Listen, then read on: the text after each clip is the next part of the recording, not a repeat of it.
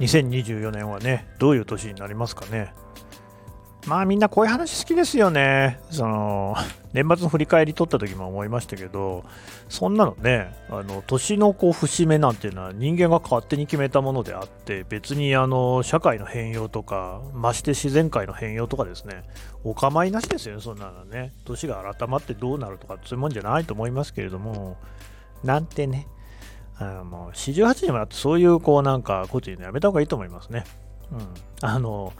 長年続いてきたことにはそれなりの理由があるわけであってやっぱりこう年の節目にいろいろなことを考えるっていうのは逆に言うと普段は考えないから年の節目ぐらいそれ考えたらっていう機会を与えてもらってるわけですからね素直に従っとけっていうふうに思いましたので私もちょっと考えようかなっていうね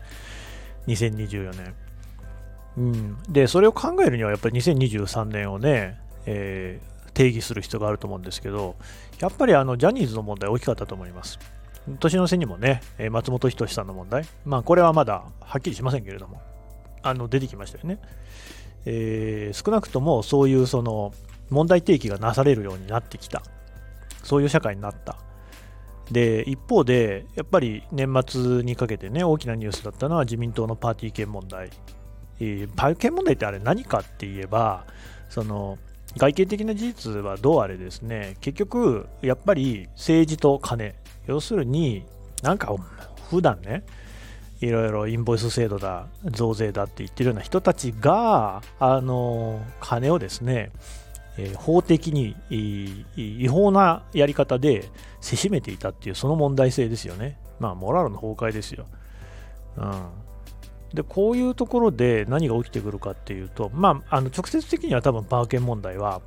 安倍派っていうね、えー、今の自民党の最大勢力であったり、まあ、ないしは派閥っていう存在自体に対して、えー、かなり揺さぶりをかける。なくなると思わないですけどね、小泉純一郎さんがね、なくそうとした時もなくならなかったんで、うん、また戻ってきたんでね、えー、なくなるとは思わないですけど、揺さぶりをかけるっていうことと、まあ、同時に、多分岸田政権がもうあんまり持たなさそうですよね、支持率も低いですし、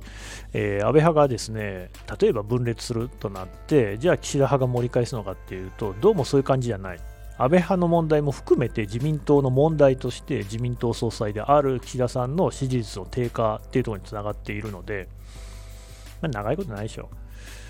そうすると何が起きるかなんですけれども、まあ、まずやっぱり、まあ、安倍派のもともとあれ、ね、元締めだったのは森喜朗さんですね。それからあの岸田政権を支えているのは麻生太郎さんですよね。で、あとパーケン問題でもう一つメスが入ろうとしているのが二階俊博さんの二階派で、まあ、この辺のね、80代半ばの自民党の重鎮たちっていうのが、いまだにこう非常に強い力を政界で持ってるわけですけれども、これが崩壊していくであろうなと。うん、でそういうだからまあ要するにですね権威っていうものが失墜していくというかあの偉い人は何をしてもいいっていう世の中が明確に変わっていくっていうことなんじゃないかなと思いますね。だからジャニーズ問題とか、えー、あるのであればその吉本お笑い問題、まあ、吉本だけじゃないのか、ね、ホリプロコムも入ってますからねまあ、やっぱりああいうその芸能界の問題ですよ、広く言えばね。えー、権力のある人があそうでない人に対して暴力を振るったり、えー、何かね、その強い態度に出るっていうようなこと。まあ、これがなくなっていくっていうことは間違いないと思うんですよ。いい世の中じゃないですか？ね本当にあの偉そうなやつ いっぱいいましたし、ただね、一方で我々覚悟しなきゃいけないことがあると思いますね。権威がこれまで押さえつけてきたものっていうのは一定の秩序安寧を社会にもたらしていたと思うんですよ。これはなくなってくでしょうね。うん。例えば徴用の情年功序列。いやいや私も本当嫌いでしたよ。若い頃なんか特にね。本当にね、年取ってだけで偉そうにしやがって、どう考えても俺より能力低いだろみたいな人たちはね、いっぱいいましたよね。なんで、いや、でも本当に新聞社の中だけで見ても、例えば PV、CV って言って、要するに数字であの自分の出した記事っていうのが評価されて、もちろん良し悪しあるんですけど、少なくとも、どんな大ベテランでもですね、ページビュー取れないような記事書いてたら、なんか、ダセえなって話にはなるじゃないですか。これ大変結構なことで、物差しっていうのはすごく平等になったなと思うんですよ。そういうような動き、権威っていうものがどんどん失墜していく動きっていうのは絶対あるんですけど、だからそのみんなそれで言うことを聞かせてきたじゃないですか。人間は人に言うことを聞かせるっていうことに強い関心がありますよね。ガバナンスってそういうことでしょ？言うこと聞けよっていうね。それが年功序列のもとだと先輩の言うことは聞かなきゃいけないっていうのは不分率だったから誰もそこに問題疑問を呈さない呈せないっていうところがありましたからねそれによってしかし一定の秩序があったわけですいいものかどうかは分かんないいびつだったかもしれないけれども秩序が存在した、まあ、それはなくなりますよねあのー、まあ、一時的になのかもしれませんけれどもおそらく混乱が起きますし混沌になると思うんですけれどもまあ、私はその混沌大好きなので、全然一向に構わないんですけどね、嫌な人もいるでしょうね。まあ、すでになんかそういうのに抗おうとするような空気みたいなのもね、感じられますし、コロナの時も感じましたしね。うん。そこに、こう、どういうふうに向き合っていくのかっていうね、そこは一つの問題なのかなと。あとはですね、まあ、ちょっとね、ニュースで思うのは、あの京アニ、京都アニメのね、えー、放火殺人事件、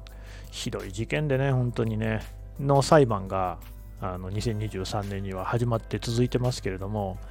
やっぱりなんかまあ報道を見ているだけですけど、むちゃくちゃなんですよね。あの完全にまあ妄想というか、言いがかりとしか思えないような勝手な一方的な感情で放火に至っている。うんあのこれ、だから検察と弁護側でね、え、見解が分かれていますけれども、責任能力があるのかっていうね、そこが最大の焦点になっているような話ですよね。これなんですよね。だから、うん、まあ、基本的にはやっぱり普通の人だとそういうことはしないんだけれども、この我々の世の中にはそういう普通じゃない人がいるっていうのは、これはまあ知れた話で、当たり前なんですよね。でもそれで何にも罪ない人がその30何人とか殺されるとか、これはやっぱりね、良くないですよね。まずいですよ。この辺をどう捉えていくのか。あすごく簡単に差別問題にからあのつながっちゃうんですよ、これ。ね、ご想像に難くないと思いますけれども、それは多分ね、日本社会の課題、日本社会って本当にあの内包しているテロ集団みたいなのってあんまないんですよね。ヨーロッパなんかだと、やっぱり常にその移民とか、あの本来異質な存在っていうのがあって、一定の緊張感があるんですよね。良くも悪くも。うん、まあもちろんよく持っているとこもあってそれによってその多様な存在を知ることができるし自分たちのね均質性みたいなのを相対化できるこれいいことですよね。日本はそういう機会にはどちらかというと乏しいとされてきた。今で全然そんなことないと思いますけどね。いっぱい外国人の方もね働いてますからね。ともあれしかし日本の内包する問題ってそうじゃなくてなんか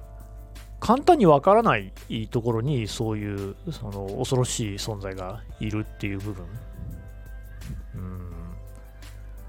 こことね、どう向き合うかっていうね。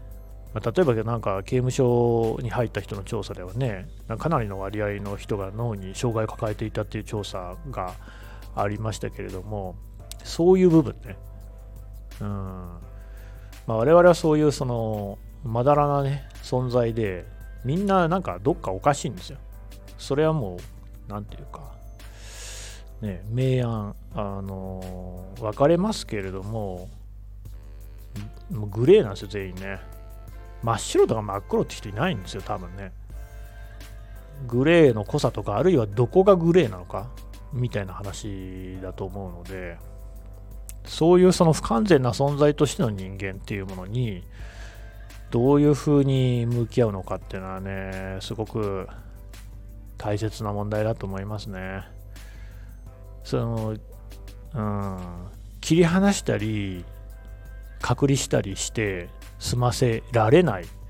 なぜなら私たち自身もいつそうなるかわからないっていう存在でしかないと思うんですよね。うん自分の中にいるそういうねあもう存在みたいなのにどう向き合うかっていうことでもありますよね。